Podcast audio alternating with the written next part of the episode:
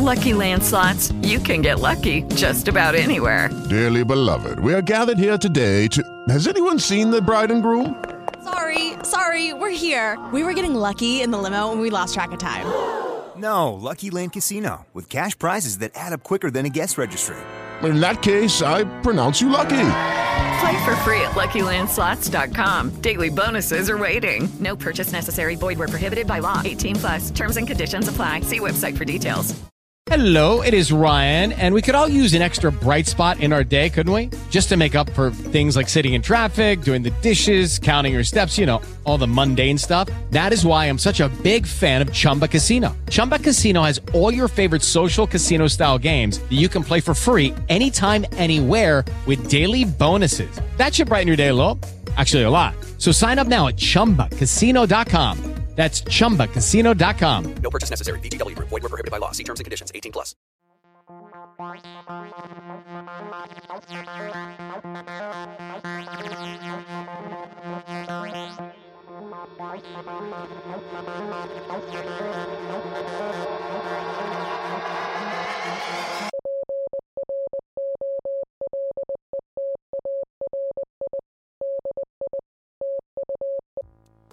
Buongiorno, buonasera, buona frazione della giornata in cui state passando la vostra esistenza e bentornati ad una nuova puntata di Trappist. Questa è la 51esima puntata e quindi è Trappist 51 come l'area, e non faremo battute sul fatto che c'è stato l'evento bizzarro e chissà cosa c'è nell'area 51. Ah, interessante, mi sembrava che tu l'avessi appena fatta. No, è quel modo di dire non facciamo però la stai facendo per fare... È presente. Capito, come siamo raffinati. Sì, raffinatissimi. Umorismo sottile a Trappist. Sottile come una trave di antimonio. Vabbè. Sì, oggi in realtà non siamo qua per ridere neanche un po'. No. Ma bensì per parlare di un fatto tragico di cronaca che è successo negli scorsi giorni nel nostro paese, che è la morte di un internato, di un recluso, non saprei neanche bene come dire, al centro di permanenza per il rimpatrio di Gradisca d'Isonzo, uno dei famosi CPR di cui tanto la nostra politica si fregia come chiave portante come chiave portante si dice? No, come chiave di volta, sì, del nostro sistema di respingimento, perché insomma noi questa gente qua non la vogliamo, si è capito oramai, no? Beh, c'è nel nome della cosa rimpatrio, per cui... Sì, è permanenza per il rimpatrio, nel senso che finché non ti rimpatriano tu stai lì in questo campo di concentramento. Cosa è successo? Un ragazzo georgiano, non chiedetemi di pronunciare con correttezza il nome, Vakhtang Enukidze, è morto all'ospedale di Gorizia dopo essere stato al centro di, possiamo dire, un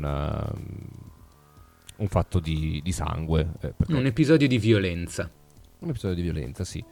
Cosa è successo? Questa persona lunedì 13 doveva essere rimpatriata, ma in seguito al suo stato psicofisico il rimpatrio era stato rimandato nei giorni successivi, e già questo è piuttosto indicativo dello stato in cui questi centri vengono gestiti e del modo in cui queste persone vengono trattate, perché a quanto pare, da cose che si sono sapute in seguito, Enukidze si sarebbe anche inferto da solo ferite allo stomaco in quei giorni, e diciamo che era un soggetto sensibile, ecco, mettiamola così. Martedì 14, quindi il giorno successivo, quello che sarebbe dovuto essere quello del suo rimpatrio, Enukidze viene coinvolto in una rissa. Nella rissa viene picchiato ripetutamente da circa 10 agenti che intervengono a separare. Il ruolo di separatore di risse è sempre, possiamo dire, sensibile. Sì, ed è sempre molto utile per giustificare un caso di aggressione senza chiarire chi abbia iniziato. Sì, non si sa chi ha iniziato, ma 10 agenti hanno picchiato selvaggiamente Enukidze, a detta di molti testimoni, che poi hanno fatto tra l'altro una fine che vi descriveremo, con vari colpi anche potenzialmente mortali, come colpi sulla nuca e ginocchiate alla schiena.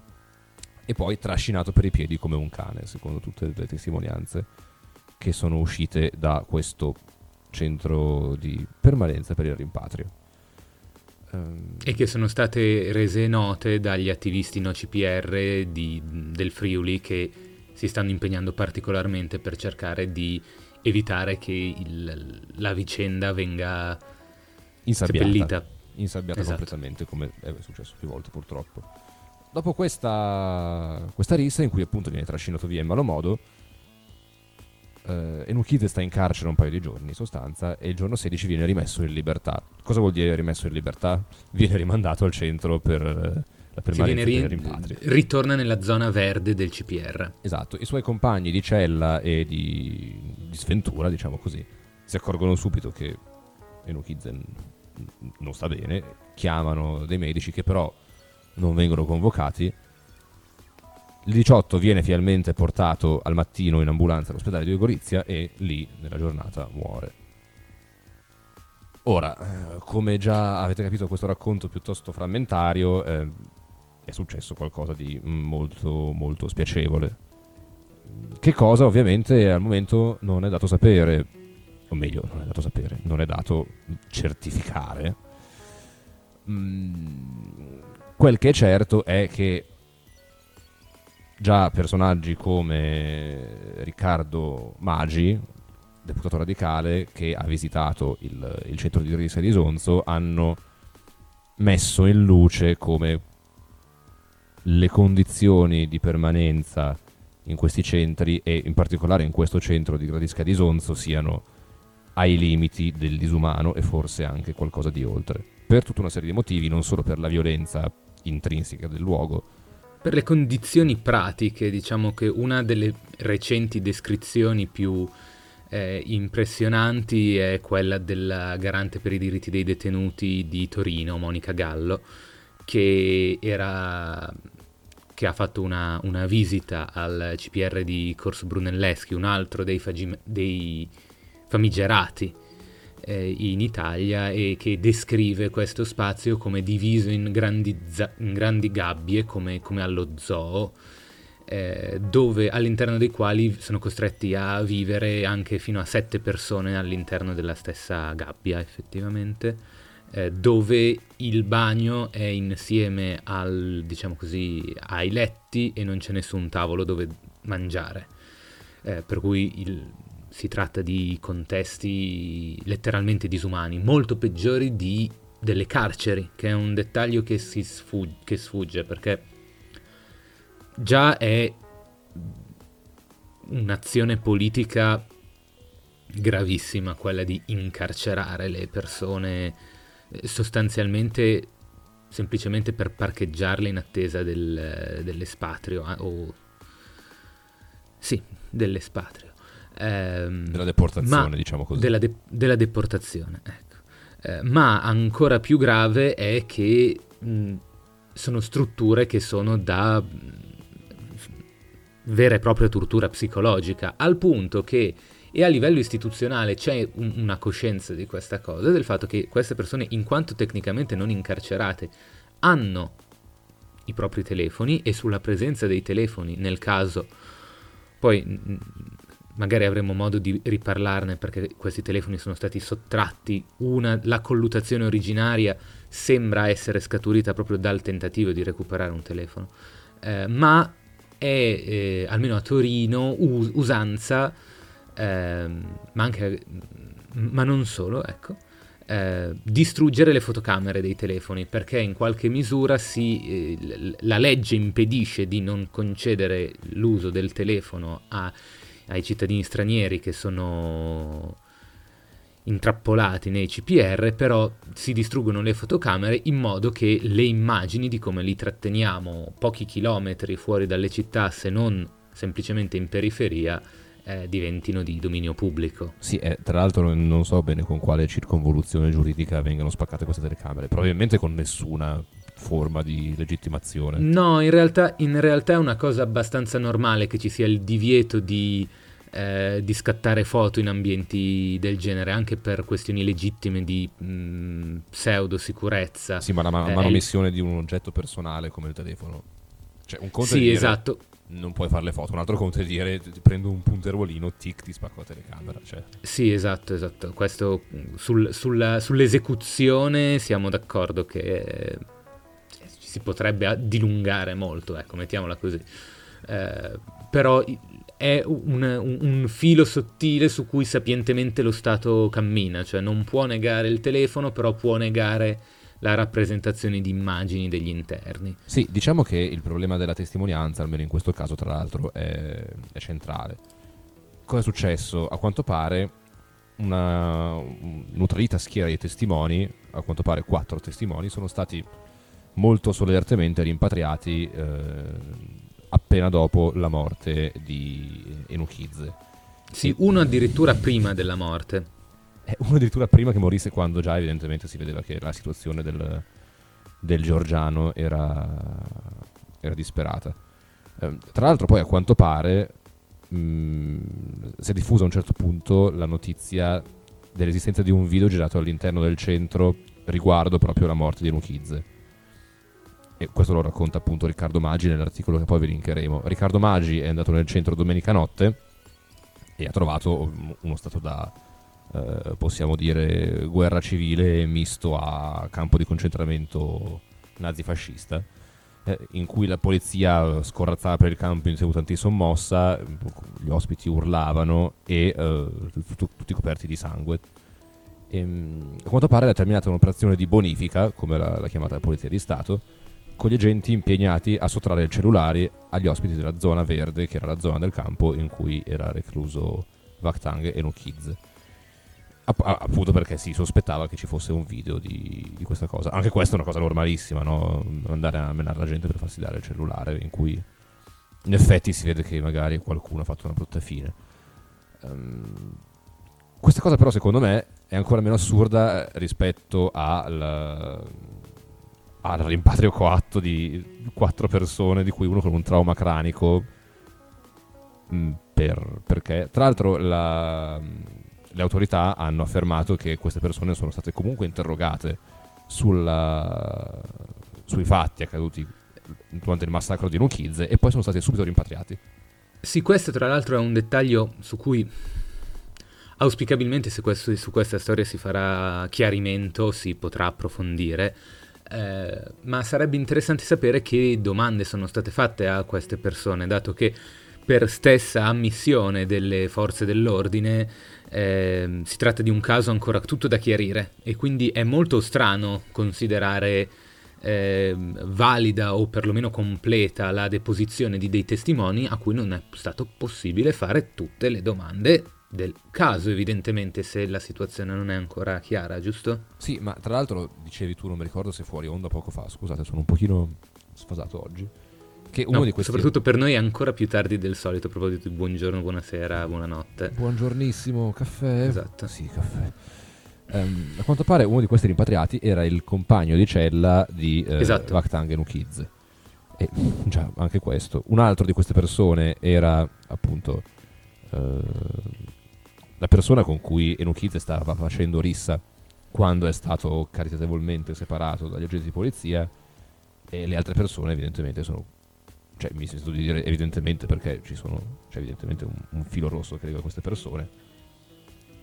Sì, diciamo che perlomeno non è ancora neanche chiaro se almeno ufficialmente ci sia un collegamento tra questi eventi, però il fatto che ci sia una, diciamo così, serie di coincidenze così lampante certamente getta ombre su qualsiasi presunzione da parte dell'Arma di essere al di sopra di ogni sospetto. Diciamo che quando Enukidze viene riammesso nella zona verde del CPR c'è un documento, a quanto pare, questo sembra essere nero su bianco, c'è un documento che attesta il fatto che avesse ematomi da colluttazione.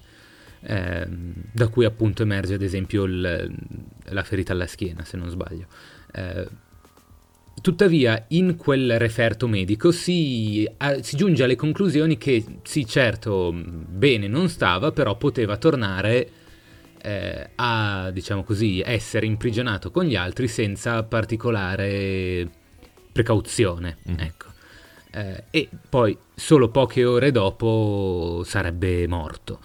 È una cosa che fa sembrare come se fosse come se si fosse sottovalutata la situazione fino all'ultimo momento e adesso in qualche modo si stesse cercando di fare un'operazione di maquillage, dato che non vogliamo sobillare l'insabbiamento.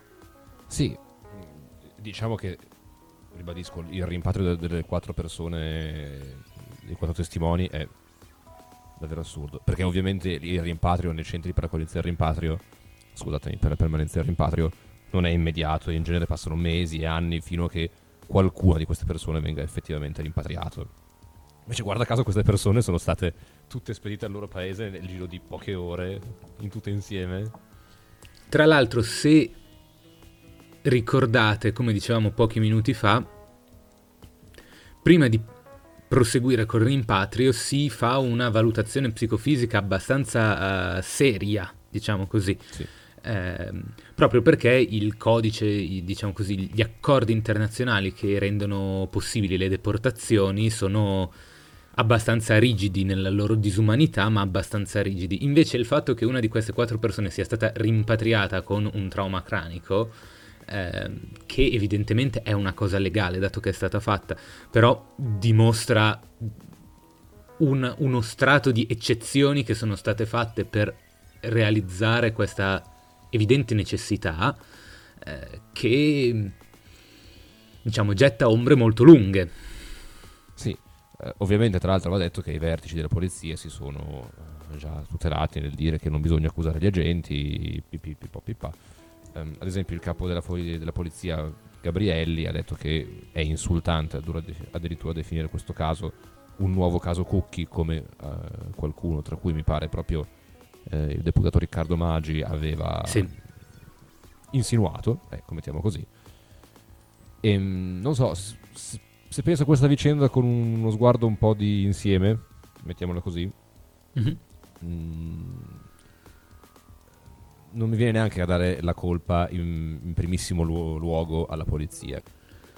Ovviamente nel caso in cui verranno verificate queste eventualità sarà gravissimo, ma a mio avviso la responsabilità principale è della politica italiana in generale, e uso questo termine molto, molto largo, un ombrello molto riparante da tutte le piogge possibili, perché l'odio verso il migrante e le condizioni per aprire veri e propri campi di concentramento nel nostro mondo, che ci illudiamo essere avanzato e immune da cose come i lager con la gente che entra e che non esce,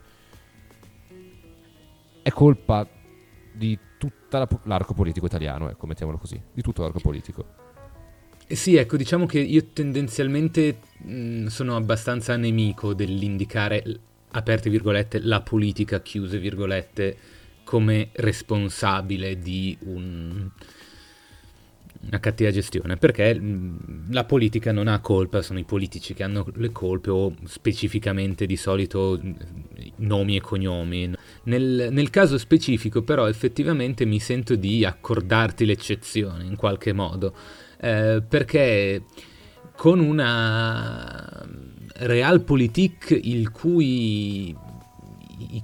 cui aspetti positivi sono ancora tutti da vedere, perché finora non si sono visti questi risultati, a parte la finanziaria da parte del centrosinistra, non si capisce quale sarebbe il motivo per cui si accettano queste così bieche e disumani compromessi, nel caso specifico, ammettendo una limitazione di responsabilità da parte degli agenti, di cui diciamo che se ne occuperanno i tribunali, mettiamola così, sperando che ci si arrivi. Il caso specifico è il fatto che non si tratta di un caso isolato e invece sia il caso più drammatico di un problema sistemico che sono le condizioni di vita nei CPR. Qualche settimana fa, era inizio mese, c'è stato un altro morto, un ragazzo di 34 anni a Caltanissetta, che è stato dichiarato morto per malore senza nessuna ulteriore specificazione, e che sostanzialmente non è diventato un caso mediatico come questo semplicemente per mancanza di un'infrastruttura di sostegno che è stata in grado di produrre, se non prove, quantomeno indizi di comportamenti sospetti. Sì. Ecco. Ti riferisci anche alla rete di No CPR, immagino. Esattamente, diciamo che nel caso specifico qui ci sono sia persone all'interno che sono state in grado di saper filtrare con i pochissimi strumenti a loro concessi le notizie, sia No CPR e FVG che sono stati bravissimi a tenere l'argomento vivo sulla stampa, fin tanto che poi ha imparato a camminare da solo. Adesso insomma, in qualche modo nei prossimi giorni, nelle prossime settimane ci saranno dei passi avanti, anche se trattandosi drammaticamente della morte di un cittadino straniero, il rischio che tra una settimana all'altra questa cosa sparisca negli asterischi, nelle pieghe dei compromessi politici è altissima, ecco. Sì, tra l'altro il fatto che questa persona fosse un cittadino georgiano forse può, diciamo, aiutare a non fare calare del tutto il silenzio questa vicenda, perché, detto molto brutalmente, la Georgia è un paese che probabilmente può contare su un peso internazionale quantomeno più indipendente rispetto a vari paesi da cui vengono questi, in genere, queste persone che sono rinchiuse in questi centri, come a me viene in mente per esempio il caso dell'Eritrea o del Mali, in cui se c'è un governo forse, diciamo, sarebbe meglio che non ci fosse. Il governo georgiano invece già ha reagito con, possiamo dire, prontezza, e ha chiesto ad esempio che l'autopsia venga fatta alla presenza di una persona fidata inviata dal governo georgiano. L'autopsia infatti era in programma per questi giorni ed è stata rimandata a lunedì, quando appunto arriverà un addetto, possiamo dire, che presenzierà alla procedura. Si spera che questo appunto aiuti a non far passare la vicenda proprio nel dimenticatoio all'istante, ecco. Sì, anche se appunto la difficoltà nella speranza che eventi come questi non si ripetano cade quasi interamente sulla politica.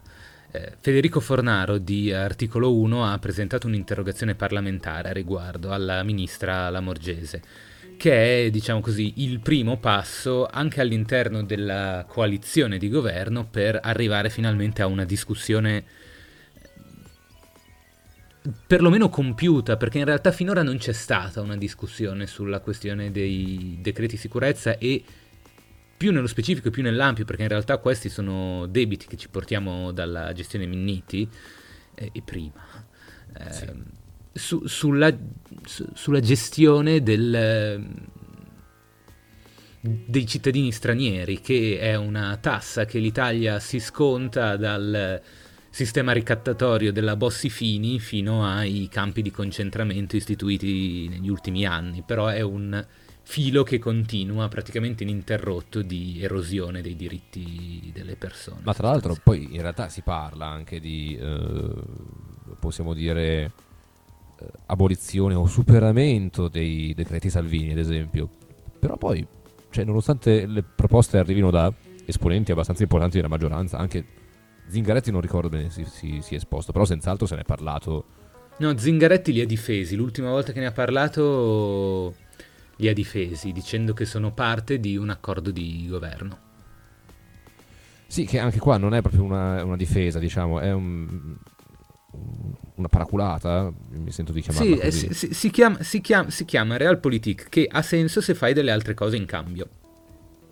Sì, ma non mi sembra che si venga fatte particolari cose, è quello il nesso della mia critica. Cioè, se nazionalizziamo le autostrade, secondo me è più importante gestire la crisi umanitaria dei CPR, però se tu hai delle altre priorità capisco il compromesso, no? Invece non, comunque sia. Questa interrogazione parlamentare nei confronti di Lamorgese sostanzialmente si pone di fronte a due dubbi. Il primo è che bisogna chiarire la frequenza di episodi di violenza e le condizioni di vita delle persone che sono effettivamente prigioniere, perché i casi, anche senza andare a cercare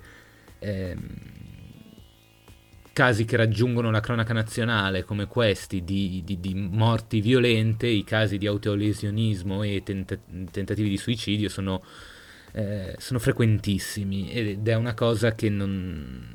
è impensabile che ci sia una ministra dell'interno che fa finta che questa cosa non stia succedendo. Fantastico, sostanzialmente per Lamorgese non esiste il problema proprio. Se, e qua arriva il punto, se non Salvini, che da questo punto di vista qui è ideologicamente solidissimo, nel senso che è nazifascista e quindi attua il nazifascismo, ad esempio Di Maio finora, in quanto capo politico del Movimento 5 Stelle, ha sempre difeso a spada tratta, ancora l'altro ieri, la persecuzione contro le ONG. Ciao Luigi. Nel caso, sì, non ci mancherai, anche se è ancora ministro. Nel caso invece di Lamorgese e di questo governo, che è vero che ha accettato i decreti sicurezza effettivamente, non c'è una dimostrazione di una sublimazione di qualsiasi tipo, e da questo punto di vista secondo me mette la ministra Lamorgese in una posizione molto più debole di quella, anche, e molto più grave anche, di Matteo Salvini. Sì, un po' come in realtà ad esempio Minniti veniva anche attaccato spesso e volentieri dalla destra, ed è utile ricordare che Lamorgese è una minnitiana di ferro, è stata in passato prefetto di Milano, mi pare, quindi diciamo che chi ha a che fare con le lotte contro il CPR di Via Corelli, contro il campo di concentramento di Via Corelli, appunto, la conosce bene, e in sostanza abbiamo pensarci, come abbiamo fatto notare più volte in passato, anche la linea politica dei Minniti era di fatto basata su una contraddizione, ovvero noi siamo un partito che si identifica nel proprio elettorato come totalmente contrario al razzismo, almeno parole, e poi per non farsi mangiare terreno, almeno in teoria, dalla destra, fa cose di estrema destra. Tra l'altro anche a livello di opportunità politica, come giustamente faceva notare Alessandro, questa cosa non funziona, perché la gente, se poi deve scegliere se la destra vera e quella finta, in genere sceglie quella vera, come si è visto a tutte le ultime tornate elettorali. E questo discorso vale sia per il PD che per il Movimento 5 Stelle, peraltro. Sì, come peraltro si è visto con il completo incartamento del Movimento 5 Stelle, l'istante che ha abbracciato la Lega Nord. Però anche questa è evidentemente un'analisi politica troppo complessa per gli esperti della Casaleggio. Ma tra l'altro poi un conto è, se non te l'aspetti, succede e male, però cambiamo pagina. Invece c'è proprio non so come dire, una sindrome di Stoccolma per queste politiche nazistoidi. Anche adesso, si è visto che la linea di Minniti non ha pagato, perché dopo la segreteria Gentiloni e dopo Minniti, il Partito Democratico è dato al minimo storico. Non mi sembra che si sia particolarmente risollevato in questi mesi, nonostante ogni tanto appaia un sondaggio che dice il PD ha guadagnato mezzo punto percentuale, e gioiamo tutti perché finalmente il progressismo sta ricorrendo verso il sol dell'avvenire. Non so perché si continua a fare perché si continua a fare queste cose, e evidentemente sarebbe meglio per tutti smetterla. Cioè, in questi CPR, che comunque sono figli di, appunto, entrambe le parti politiche, io questo volevo dire prima quando dicevo che la colpa è dell'intero arco politico. Certo, no, avevo capito benissimo, puntualizzavo soltanto per evitare i tweet degli ascoltatori che avrebbero detto quello che ho detto io. Numerosissimi giungono, e fateli giungere. Sì, esatto, anzi, criticateci più spesso. Sì, esatto, perché oggi sono in condizioni pietose. In questi CPR vengono date delle medicine di nascosto per tenere tranquille le persone, a quanto pare. Sì. Cioè, si parla di questo livello di nazismo. Io so che non si dovrebbe mai fare il paragone col nazismo, però sinceramente, se si parla di campi di concentramento in cui la gente è tenuta su base etnica, gente che ci muore, medicine che vengono date per tenere la gente tranquilla. Sì, tra l'altro specifichiamo, è il Rivotril, che è un farmaco per l'epilessia, non sono, diciamo così, non sono le goccine per andare a dormire la sera. Tanto l'epilessia, quando si è in mano alla Polizia di Stato, sembra essere una malattia contagiosissima. Sostanzialmente la questione sarebbe che nei CPR in cui la tensione è così alta e la pressione psicologica è così forte, su richiesta si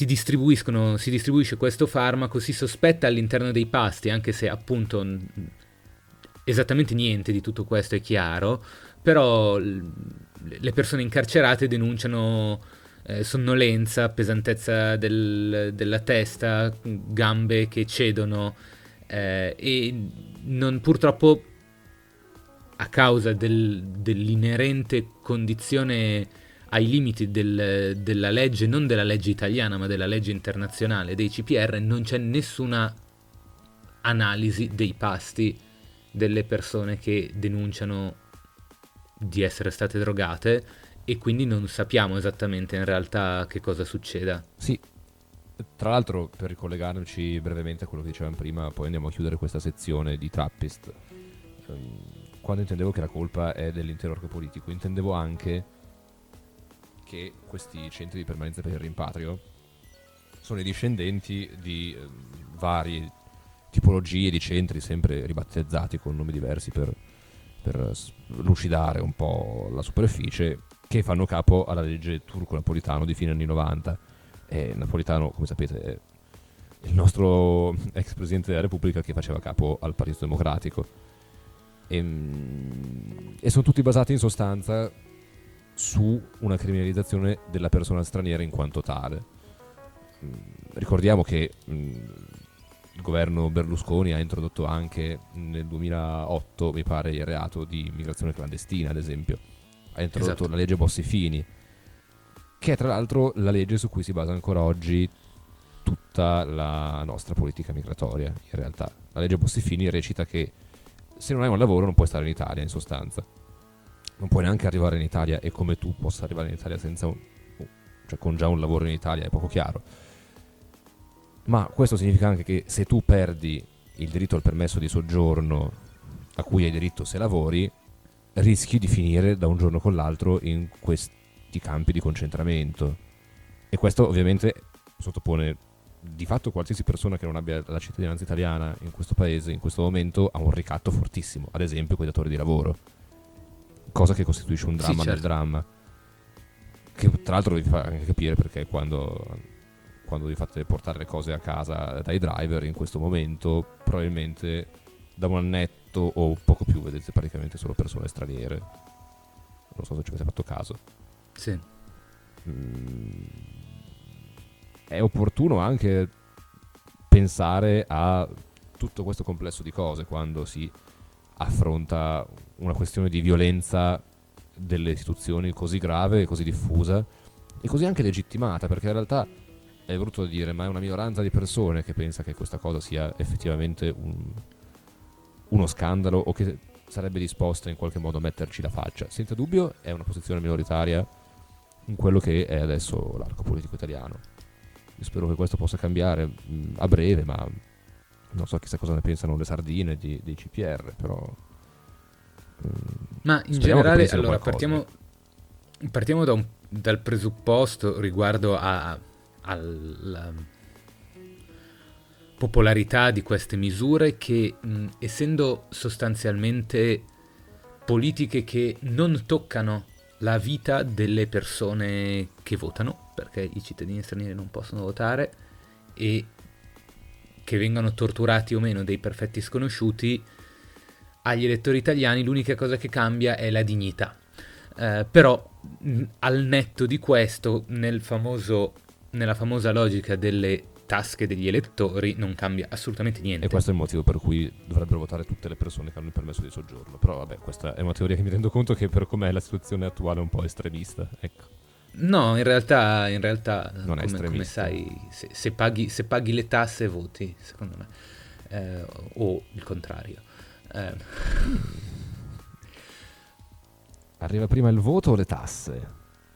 Ma la questione centrale è che la posizione, anche una presunta posizione largamente maggioritaria, che i cittadini stranieri si meritino di essere torturati, che non voglio credere che sia tale, però ipotizziamo, si tratta di una posizione maggioritaria completamente artificiale, nel senso è largamente maggioritario il non voler camminare sui carboni ardenti. Nessuno vuole uscire di strada e camminare sui carboni ardenti, perché è una cosa che sarebbe una decisione politica che lo colpisce direttamente nella propria vita quotidiana.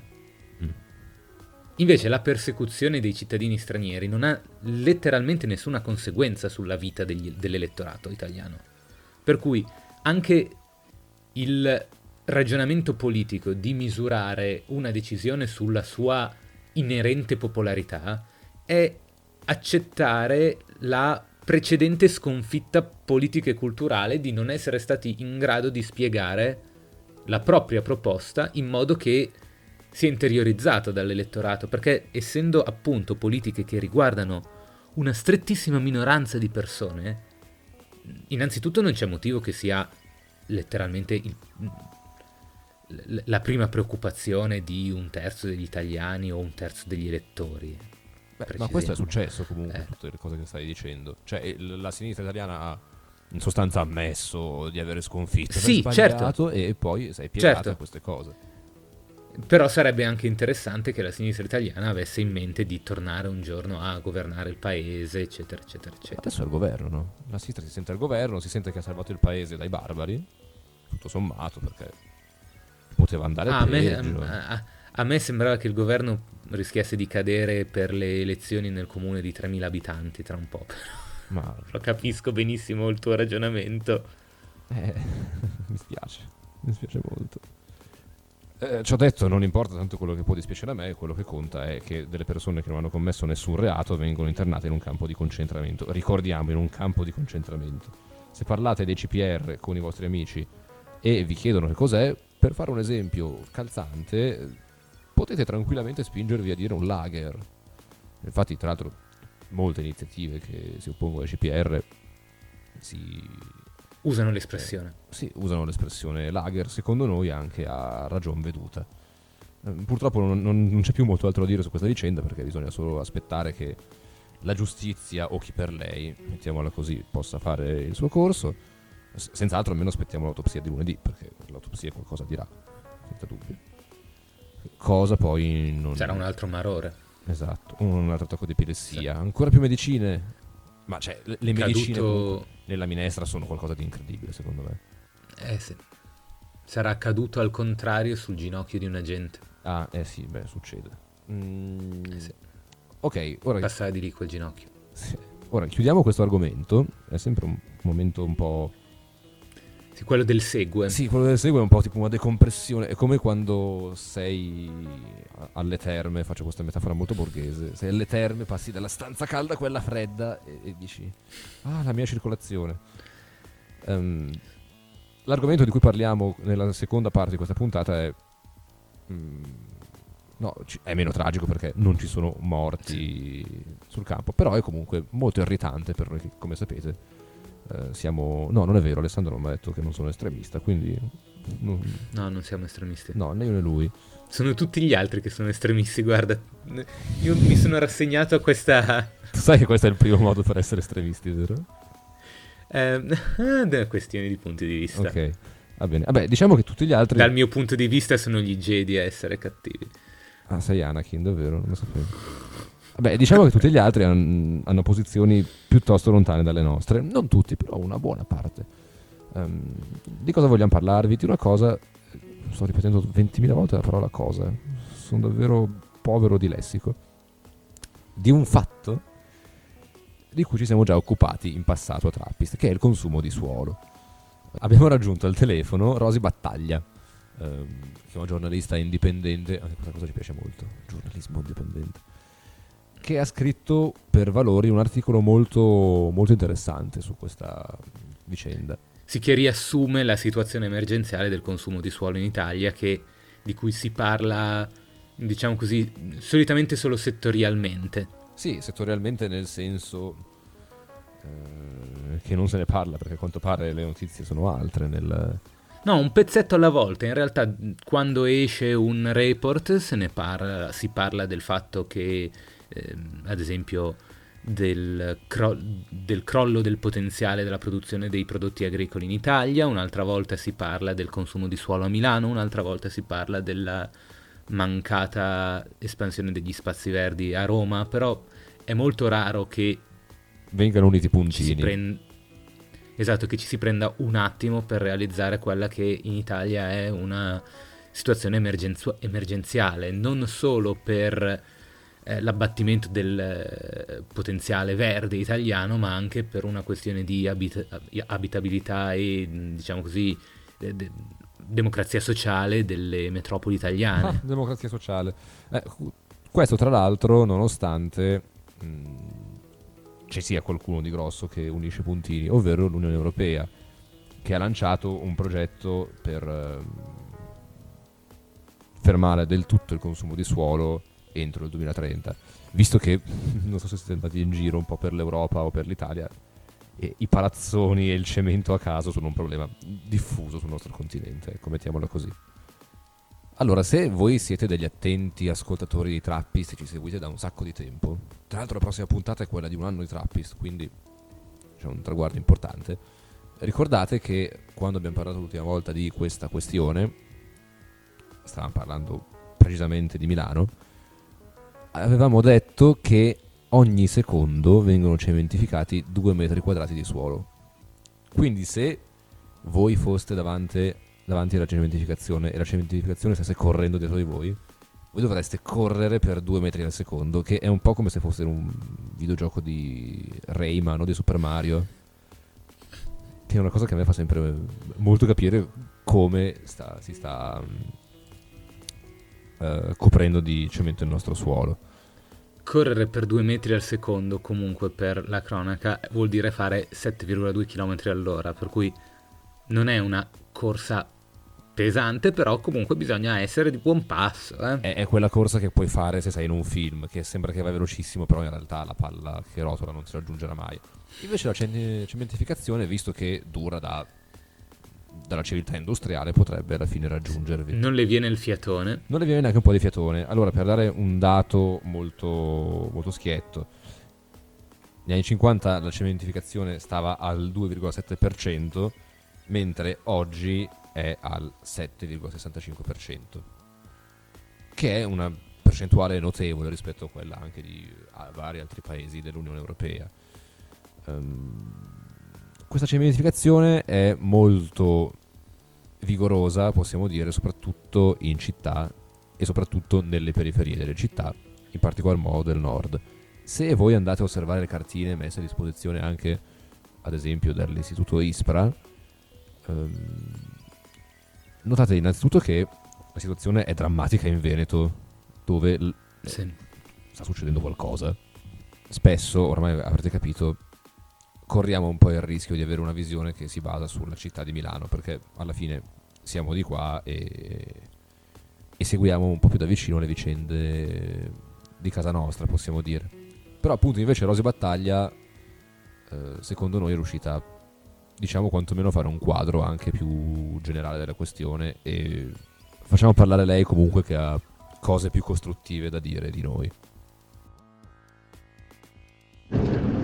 L'Italia è il paese delle contraddizioni, e anche e soprattutto appunto sul tema della casa, della crisi dell'abitare e della fame di abitazioni.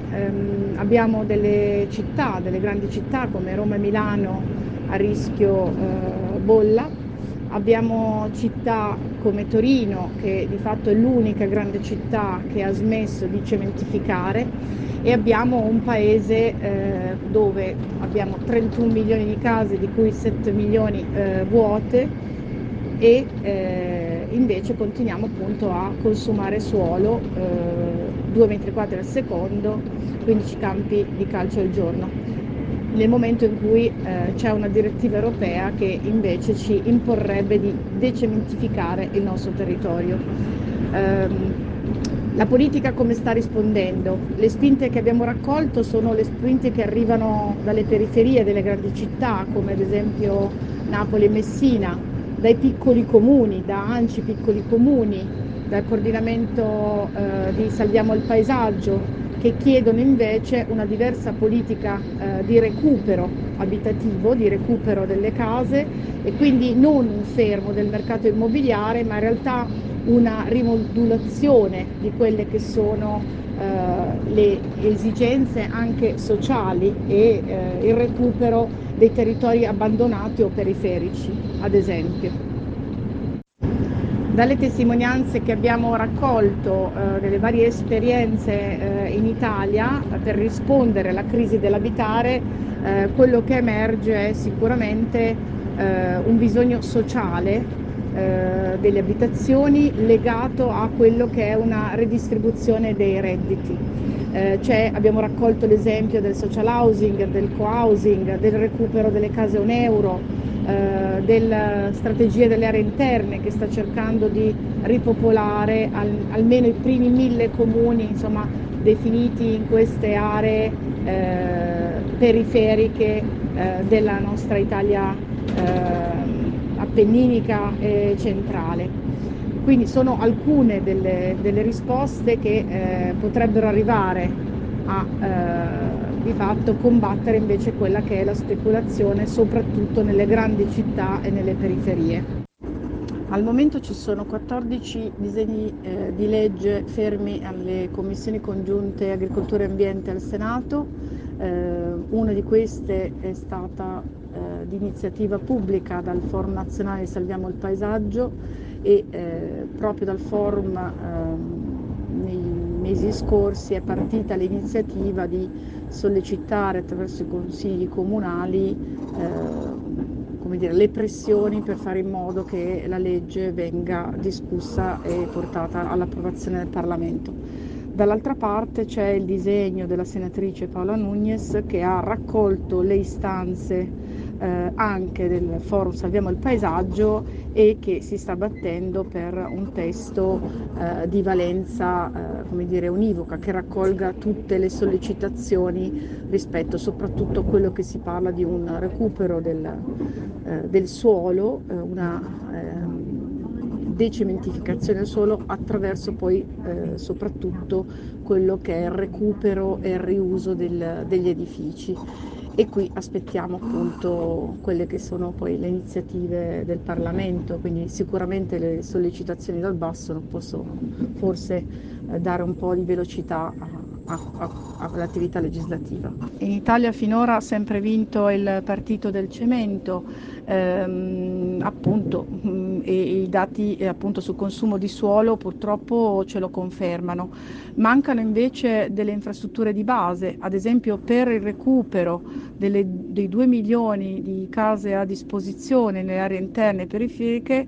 In questo momento, come hanno denunciato da ANCI piccoli comuni, mancano le infrastrutture di base a partire da trasporti, scuole, servizi e soprattutto ad esempio la banda larga, quindi si potrebbe limitare il consumo di suolo e quello che è il bisogno di abitazioni e di lavoro aiutando il recupero delle aree interne o dei luoghi periferici intorno alle grandi città, costruendo però a questo punto servizi. Bene, molto grazie a Rosy Battaglia, che potete seguire su Valori, vi linkeremo l'articolo in fondo a questa puntata di Trappist, nei link molto utili. Tra l'altro non so se vi abbiamo raccontato che c'è una faida tra me e Alessandro su come chiamare i link che ci sono in fondo. Si chiamano show notes. No, a me piace dargli nomi stupidi, tipo si chiamano show notes. Link importantissimi. Si chiamano show notes. Non è vero, si chiamano show notes. Poi io gli do nomi interessanti, sì. Poi lui è quello che pigia il tasto per pubblicare e cambia sempre in modi tristi. Cambio sempre in show notes, appunto, che è il nome di quella sezione. Vabbè. Ci ho detto, ringraziando ancora Rosy Battaglia, perché tutto questo? Ma allora, Battaglia giustamente sottolinea, in Italia ha sempre vinto il partito del cemento. che è un'analisi perfettamente puntuale, a cui che porta il nodo al pettine di due delle questioni centrali, che sono il consumo di suolo e l'abitabilità delle grandi città in Italia e anche fuori dalle grandi città, perché appunto la questione dell'urbanistica nelle periferie è centrale allo snodo del consumo di suolo, ovvero invece di utilizzare gli spazi che sono stati costruiti in questi 50 anni o di più, 70 anni in Italia. Ricordiamo l'altro dato da incubo è quello che parla di 7 milioni di case vuote, un quinto del totale. Sì, esatto, si tende a continuare a costruire nuove strutture e continuare a costruire strade che connettono queste nuove strutture. Nuove strutture che poi richiedono, perché si tratta poi inevitabilmente di un effetto scala, di nuovi centri commerciali, nuove aree di consumo, nuove aree di ritrovo, auspicabilmente una volta che si fanno quartieri nuovi, no? Anche se quella è sempre la cosa che viene per ultima. Tutto questo però che cosa significa? Significa che si tratta di un effetto un po' il contrario di costruire un castello di carte, come se cadesse il castello di carte, anche se stiamo costruendo, perché la cementificazione alimenta ulteriore cementificazione, questo almeno finché a livello nazionale non si ripensa drasticamente, diciamo così, una soluzione urbanistica che abbia in mente la vivibilità e l'importanza di consentire agli spazi verdi di non essere soltanto il parco, ma essere delle aree di produzione di prodotti agricoli, di prodotti legnosi, oltre che appunto per la funzionalità di stoccaggio del carbonio, che è un problema estremamente attuale. Sì, tra l'altro tu dicevi di prodotti agricoli, si calcola che questa cementificazione porti un danno potenziale di 2 ai 3 miliardi di euro di perdita di territorio che potrebbe produrre prodotti agricoli per appunto 2-3 miliardi di euro.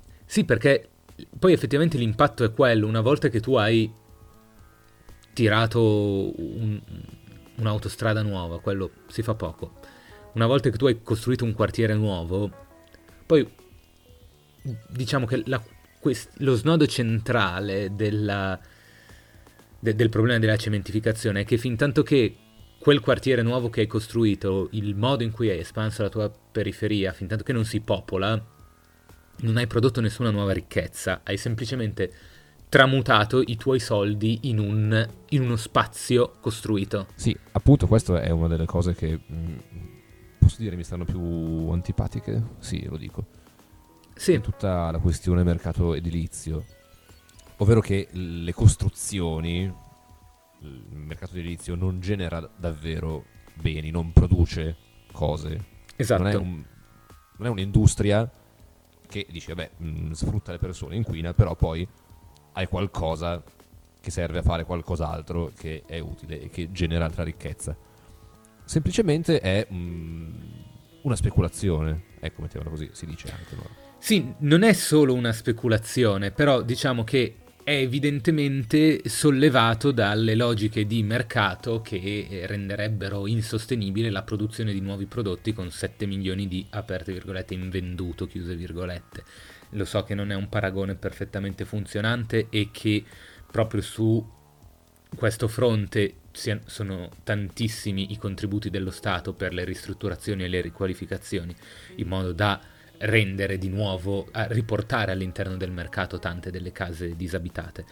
Detto questo, però, è un dato di fatto che soprattutto nelle grandi metropoli, ma anche nelle province in Italia, ci sia un problema di mancanza di visione urbanistica nazionale che permetta di impedire l'espansione del cemento in modo sconsiderato, come si sta facendo sostanzialmente da sempre in Italia, perché volevo mettere una decade in cui la situazione è peggiorata, ma non è neanche No, facilissimo. Tra l'altro noi veniamo da Milano, che è un posto particolarmente emblematico per sotto questo punto di vista, ad esempio per la gestione delle case popolari, che è una gestione completamente distopica da parte dell'agenzia regionale ALER, che non fa gli interessi né degli utenti né delle classi meno abbienti a cui dovrebbe garantire un servizio, ed è anche la città che alla fine ha visto la scelta di Silvio Berlusconi, prima ancora che come imprenditore illuminato delle reti televisive private, come imprenditore edilizio, perché ricordiamo sempre che Berlusconi ha fondato il suo patrimonio, quello con cui poi ha potuto lanciarsi alla conquista dei mezzi di comunicazione e della politica italiana tramite le palazzine. Sono interi quartieri di Milano costruiti da Edil Nord. Sì, e in generale, oltre al problema delle case popolari, che riguardo la questione dell'abitabilità forse è il primo problema dell'Italia,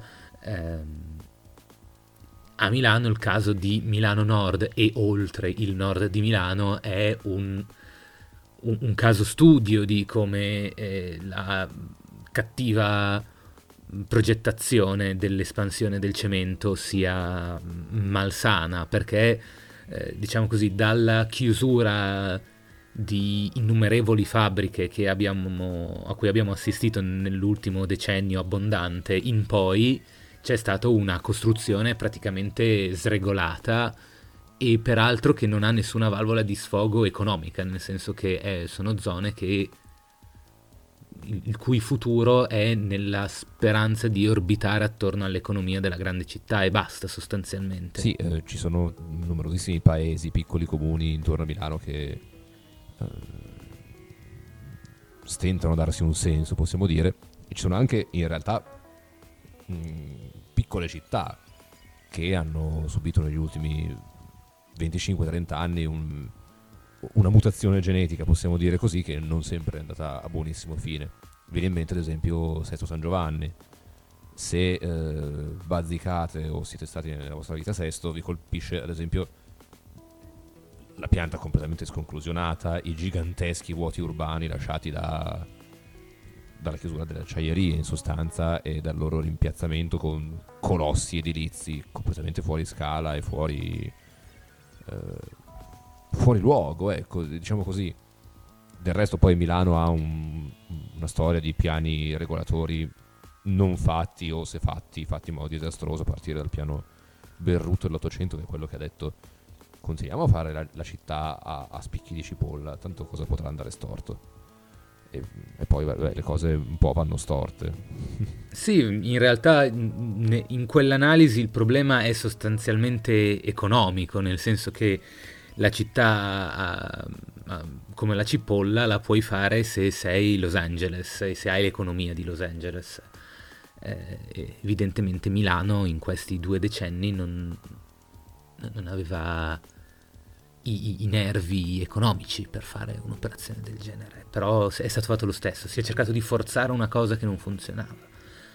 Peraltro appena si esce da Milano il problema diventa se possibile ancora più complesso, perché c'è il capitolo che noi finora non abbiamo toccato proprio perché colpevolmente un po' milanocentrici, che è quello del dissesto idrogeologico, che è l'altra questione che è sostanzialmente da risolvere nell'ambito del riutilizzo delle risorse abitabili inutilizzate, sì. E che sostanzialmente, al netto di, appunto, ci sono progetti del governo, alcuni dei quali anche inseriti nella finanziaria appena approvata, altri che sono nel mille proroghe, a dirla tutta. Mille proroghe. Ma ci sono, diciamo così, progetti di rigenerazione urbana sostenibile veri in piedi. Diciamo che quello che manca è un'analisi del consumo di suolo che metta dei punti fermi molto precisi su quello che si vuole fare sostanzialmente nel riuso del patrimonio esistente e per rendere più accessibili le residenze inutilizzate da chi avrebbe bisogno di una casa. Sì, per concludere tutto questo discorso, chiariamo un possibile equivoco: noi non siamo luddisti, non siamo per forza contrari al fatto che esistano le case, ecco, mettiamola così. No, anzi ci piacerebbe che tutti ne avessero una, in modo da non doversi svenare o dover ricorrere ad avere a che fare con Aler per poterla ottenere. Sì, cioè la scelta è tra Aler e la propria e un mutuo, sostanzialmente. Sì, diciamo che questa cosa fa parte del problema, ecco. Semplicemente noi speriamo che la politica, e anzi non la politica, le persone che fanno politica in questo momento in Italia possano, diciamo, cercare di vedere le cose in maniera un pochino più ampia, sia a livello spaziale che a livello temporale, anche perché appunto entro il 2030 l'Unione Europea gradirebbe che si fermasse la cementificazione, e non mi sembra molto realizzabile questa cosa, almeno in Italia, almeno a breve termine. Ricordiamo che il 2030 è dopo. No, è assolutamente realizzabile, basta fare una legge che lo dica. Il problema è che non c'è nessuna esprività politico per farlo. Sì. In realtà è una cosa semplicissima da fare. Sì, beh, certo. Tutte le leggi sono semplicissime da scrivere.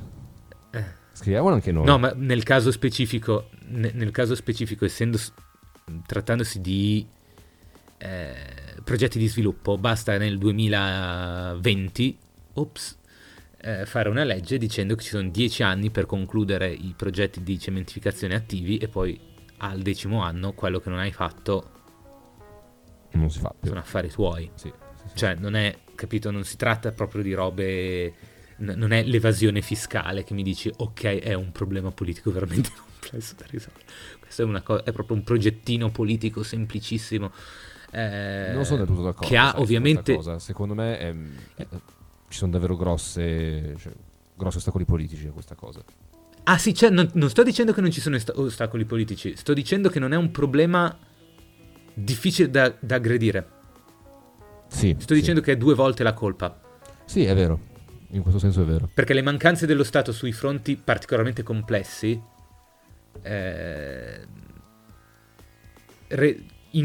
cioè più tu introduci variabili in un problema politico già delicato, più sei sicuro che la soluzione sarà sempre quella del non fare niente. Sì, invece questo banalmente ci sono meno passi che separano da una risoluzione del problema.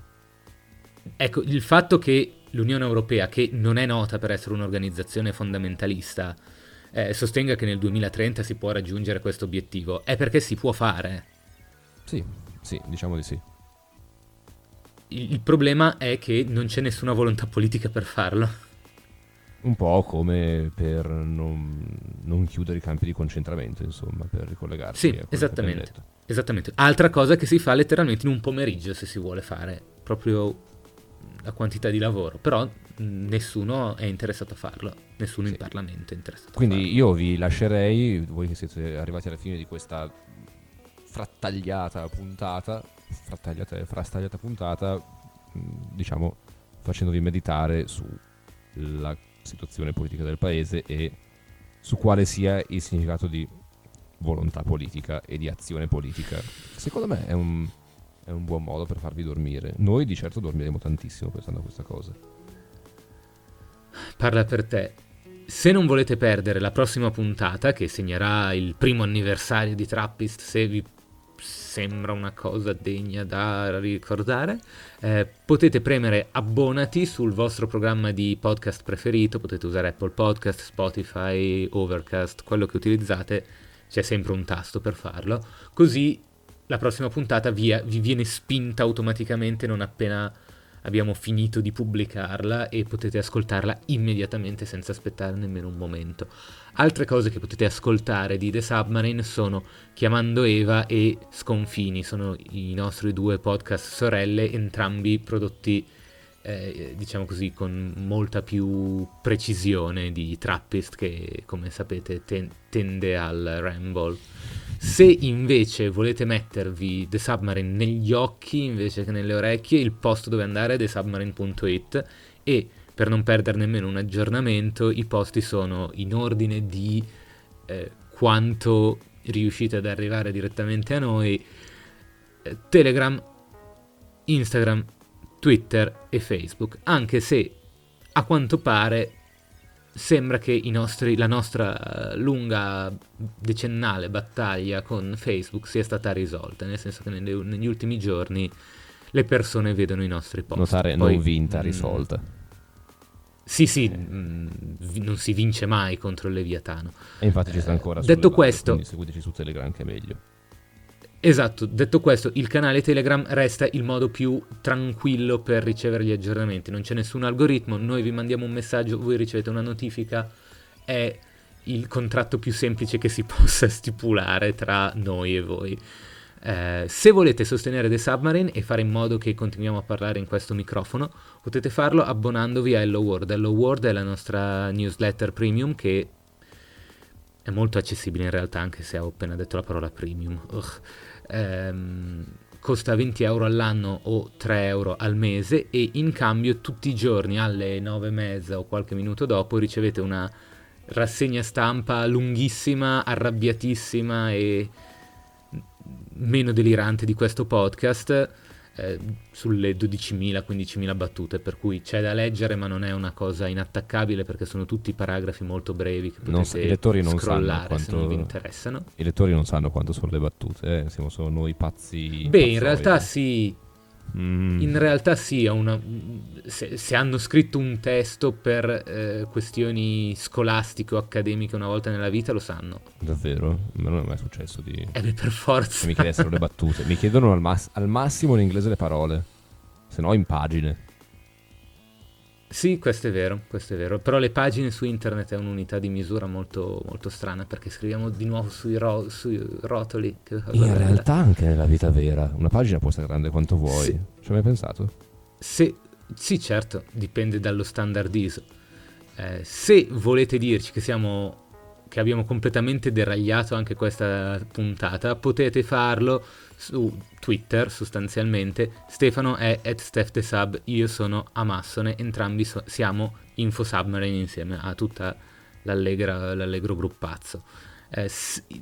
Prima di finire la puntata ringrazio ancora Rosy Battaglia che trovate su Twitter @rosybattaglia per ringraziarla anche voi di aver per qualche minuto sottratto Trappist alle nostre elucubrazioni, alle nostre grinfie. Ci rivediamo la settimana prossima per chiudere questo primo anno di Trappist e nel frattempo state attenti.